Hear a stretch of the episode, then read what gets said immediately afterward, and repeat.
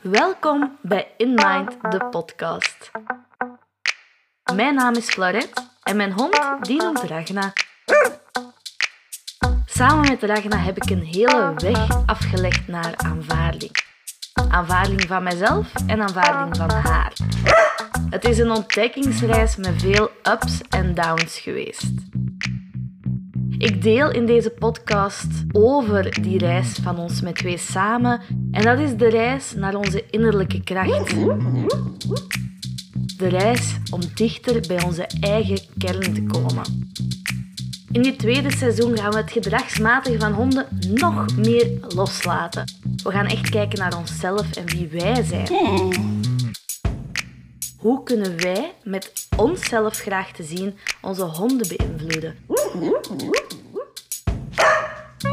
En hoe loopt mijn ontdekkingsreis naar mijn kern? Samen met Ragna, samen met mijn hond. Ben je benieuwd naar de mogelijkheden die buiten de standaardmogelijkheden liggen? Dan is deze podcast iets voor jou. Wie van jullie is er soms wel eens bang om beoordeeld te worden? Ik in ieder geval wel. En ik heb eventjes geleden mijn aflevering online gezet die gaat over hoe dat ik ben opgegroeid. Op, die gaat over hoe dat ik ben opgegroeid met mezelf te haten. Met heel veel zelfhaat. Ik miste echt alle kleine beetjes liefde voor mezelf.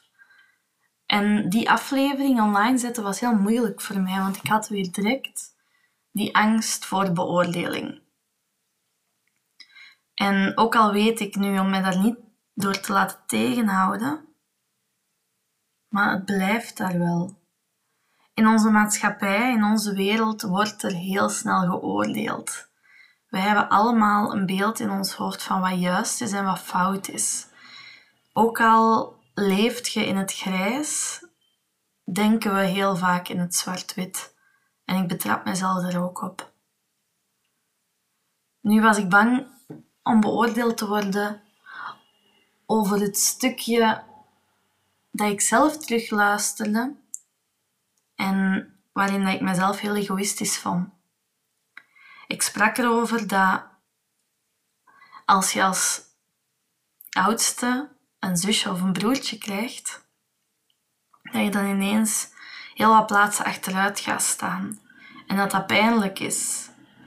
En ook al begrijp ik heel goed van waar dat, dat komt, omdat een nieuwe baby zorg nodig heeft, is dat een heel pijnlijke ervaring om niet de noden die dat je hebt, om die nimmer vervuld te kunnen zien.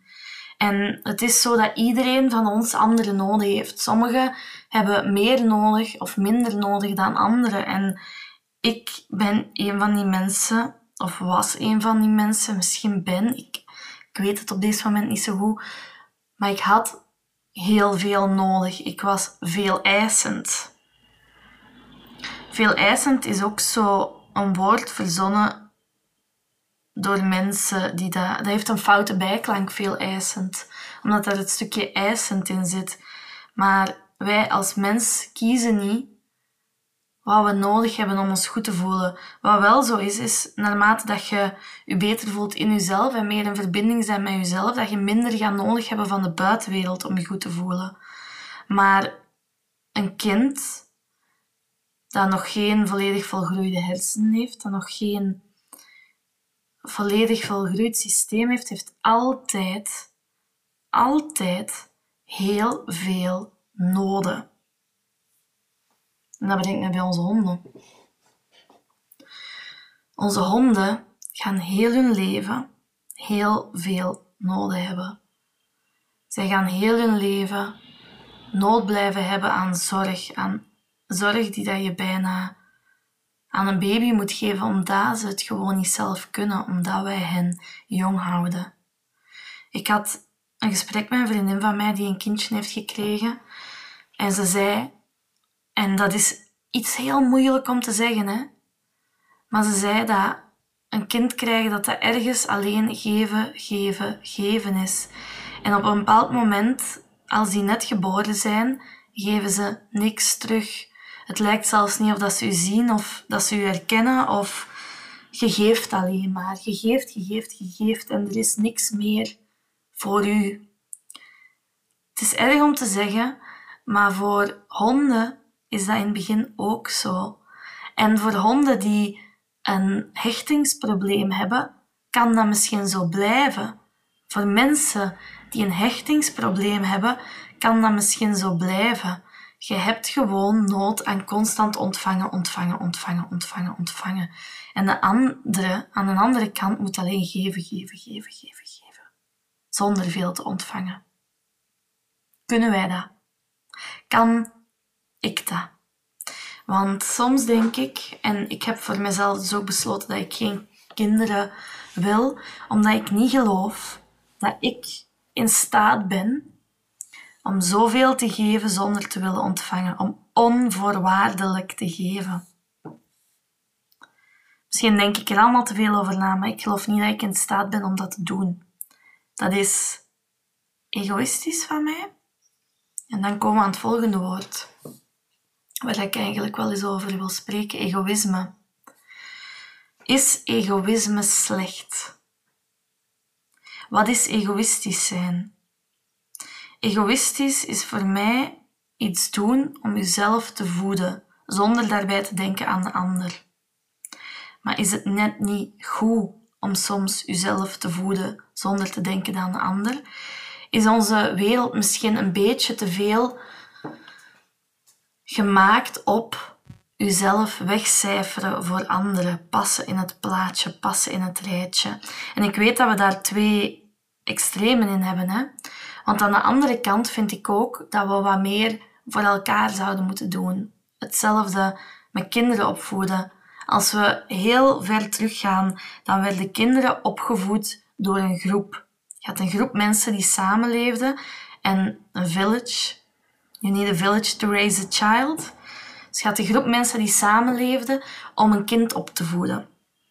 Nu, aan de ene kant zou je zeggen dat is net niet egoïstisch, want je voedt de anderen hun kinderen mee op. Maar doordat je een hele groep hebt om kinderen mee op te voeden, heb je de mogelijkheid om off-days te hebben, om zelfzorgdagen te hebben, om er even tussenuit te trekken en je kinderen te laten voor wat ze zijn, want iemand anders pakt die wel over. En als die andere persoon daar nood aan heeft, pakt jij die over. Dus ergens is dat egoïsme. Maar aan de andere kant is dat net samenwerking. Zijn wij als maatschappij niet te veel bezig met we moeten alles zelf kunnen. We moeten alles zelf doen. Ik snap niet hoe dat er mama's zijn in deze wereld die hun kinderen de nodige zorg kunnen geven en kunnen gaan werken op hetzelfde moment. Want zijn kinderen op drie maand al klaar om weg te gaan bij hun moeder? Zijn kinderen al drie maand, op drie maand al klaar om hun aandacht te delen met andere kindjes in de crash? Of hebben die op dat moment nog constante zorg en liefde nodig? Is onze maatschappij geschikt om kinderen op te voeden op een manier dat ze volledig kunnen ontvangen, dat ze volledig weten dat ze graag gezien worden, no matter what, dat zij op nummer 1 staan. En vaak heb je dat gevoel nodig om daarna verder te kunnen gaan. Je hebt dat gevoel nodig om daarna te kunnen loslaten en jezelf goed genoeg te vinden. Ik vraag mij soms nog altijd af waarom dat ik ben opgegroeid met zo'n zelfhaat. Waarom dat ik als zo'n jong meisje al het idee had dat ik niet goed genoeg was. Ik weet op dit moment niet exact van waar dat komt. Ik weet wel dat er in mijn puberteit dingen zijn gezegd geweest dat dat hebben versterkt. Um, maar van waar dat initiële idee kwam dat ik niet goed genoeg was, wanneer is dat ontstaan? Wie weet is dat wel ontstaan toen ik naar de crash moest gaan en niet meer thuis kon blijven. U weet ook helemaal niet. Maar ik weet wel dat er heel veel mensen zijn die met dit, met dit gevoel zitten. Die met het gevoel zitten dat ze niet goed genoeg zijn voor de wereld. En dat, dat gevoel ontstaat heel, heel vroeg. Flinke kindjes is ook zo eentje. En het lijkt alsof dat ik hier van op de hak op de tak spring, maar het gaat allemaal om hetzelfde. Hè? Wij voeden onze kinderen op met het idee, vaak, dat ze flink moeten zijn. Flink zijn. Wat betekent flink zijn? Is flink zijn uw vormen naar de aanvaarde standaarden? Is flink zijn doen wat er van u verwacht wordt? Is dat flink? Of is flink zijn zijn wie dat jij zei op elk moment? Ook al heb je een tantrum, ook al zijt je aan schreeuwen van de daken en zet je emoties er aan het uitlaten, zet je dan ook flink? Worden wij opgevoed met het idee dat wij onze emoties gewoon mogen laten doen? Of worden wij opgevoed met het idee dat we moeten flink zijn? En flink zijn betekent blij in de lijn, zoals het hoort. Onze honden voeden wij ook op met het idee dat ze moeten flink zijn. Hoeveel keer betrap ik mezelf er niet op dat ik zeg, maar dat is flink meisje, als ze doet wat ik wil dat ze doet. Er zit heel veel scheef en heel veel daarvan is conditionering, is ons zo aangeleerd. Ik wil niet zeggen dat dat slecht is. Ik vind het niet altijd even goed, omdat we er vooral ideeën bij onszelf op plakken dat we niet goed genoeg zijn als we het niet kunnen halen. Maar ik denk dat het belangrijk is om ons bewust te zijn van wat wij allemaal doen, omdat het ons aangeleerd is. Omdat we ervan uitgaan dat het zo moet. En ik denk dat dat bewustzijn van conditionering, dat dat een eerste stap is. En dat je daar zelf meer niet mee moet doen. Wees je gewoon bewust. Wees je er ook van bewust wat je vraagt aan je hond. Wees je er ook van bewust wat hij moet doen en dat je dat goed vindt. En wees er van bewust wat hij doet als je vindt dat hij niet flink is. Misschien is hij dan gewoon zijn natuurlijke zelf aan het zijn. En wat hebben wij dan te zeggen of dat dat flink is of niet? Ik denk dat het allemaal ook aankomt op ons vermogen om met onze emoties om te gaan. Want ik denk dat daar bij iedereen die misschien in mijn, ja, uh, in mijn generatie is opgevoed, het heel moeilijk is om om te gaan met emoties. Want hoe gaat je nu juist om met emoties? Uit je ze altijd? Uit je ze niet? Houd je ze vast om ze dan te doorvoelen? Mocht je ze voelen of moet je ze oplossen? Er zijn zoveel manieren om met emoties om te gaan. En wat doen we meestal? Het wegstoppen. Ik moet gelukkig zijn. Dus ik ga me gelukkig voordoen. En we gaan de emoties die dat er zitten, die dat er echt diep zitten, niet erkennen. We gaan die laten zitten en die gaan diep blijven zitten. Totdat ze ineens er niet meer willen blijven zitten. En dat je uitvallen krijgt. Of dat je een burn-out krijgt, een depressie krijgt. Dat zijn al die emoties die je zo lang hebt weggeduwd, die ineens zeggen van fuck, ik moet naar boven, ik moet eruit. En dan komt er zoveel in één keer dat je het niet meer aan kan. Ik ben op dit moment een boek aan het lezen van Fleur van Groningen. Voelen zonder filter. En ja, daar zegt ze gewoon prachtige dingen. Over het opruimen van emoties. Over dat je, als je iets voelt bovenkomen, dat je dan meteen eraan kan gaan werken of kan wachten en het bewaart het later. Maar als je er dan mee aan de slag gaat, dat je echt gaat voelen van wat is dit? Wat is die emotie? Waar zit die in mijn lichaam? Wat wil die mij vertellen? Van waar komt die? Is dat een basisemotie of zit daar nog een diepere laag onder? Oké, die is er. Ik ga die doorvoelen. Ik ga die de kans geven om door mij te laten gaan. Ik ga die aanvaarden en ik ga er een inzicht uit formuleren van waar komt dit. En zij noemt dat opruimen. Zij ruimt dat op. En waar dat je in het begin gaat zitten regelmatig om je emoties bewust te gaan opruimen, ga dat steeds sneller zelf kunnen doen. Je gaat er steeds sneller door geraken, waardoor dat je emotioneel stabieler wordt. Aan de andere kant schrijft zij ook over haar zoon. Hoe dat die haar emoties in zich kon trekken. Hoe dat als zij haar emoties niet opruimde, dat die emoties begonnen rond te zwerven in haar kind.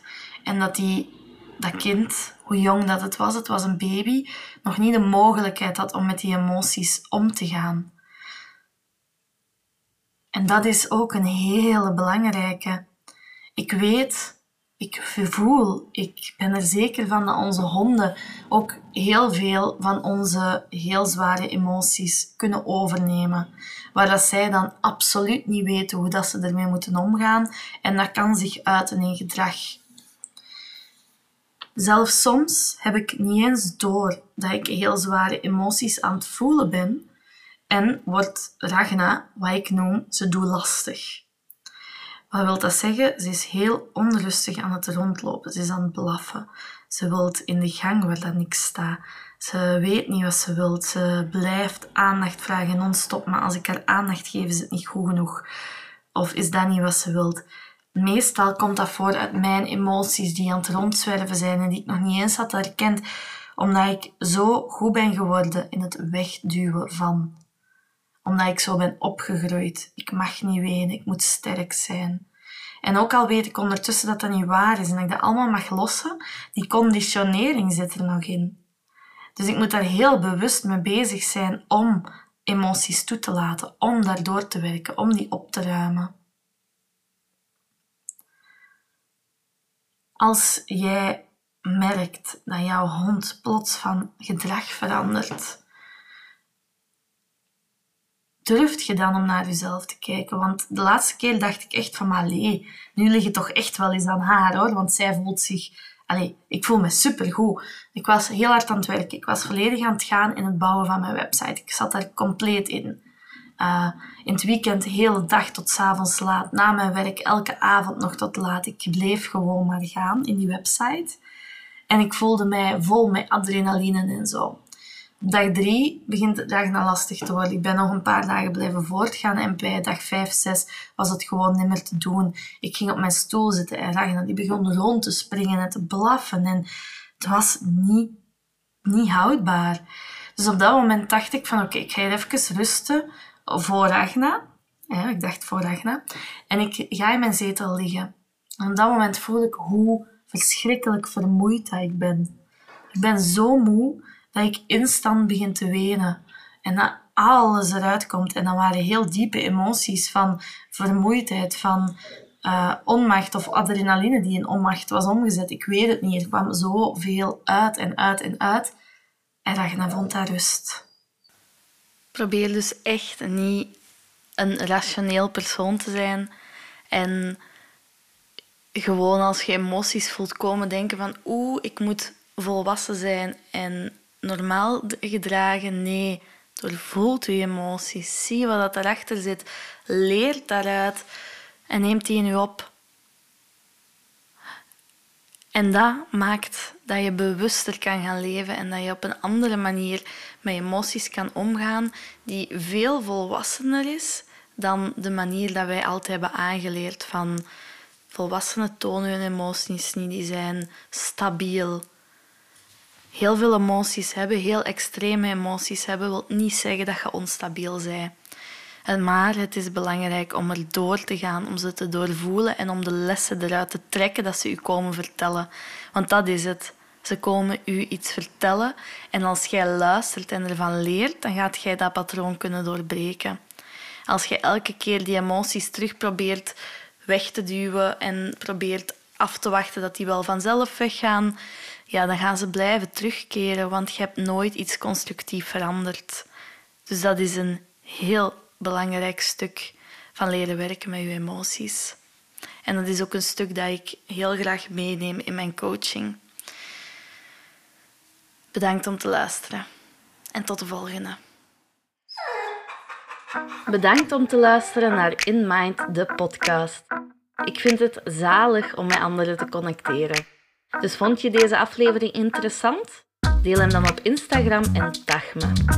floret.inmind. Hoe meer mensen we kunnen bereiken, hoe bewuster we met z'n allen samen kunnen gaan leven. Als je niets wilt missen van deze podcast, abonneer je dan. En vergeet niet dat je ook altijd een review mag achterlaten. Ik ga nu eens kijken wat Ragna aan het doen is en tot de volgende!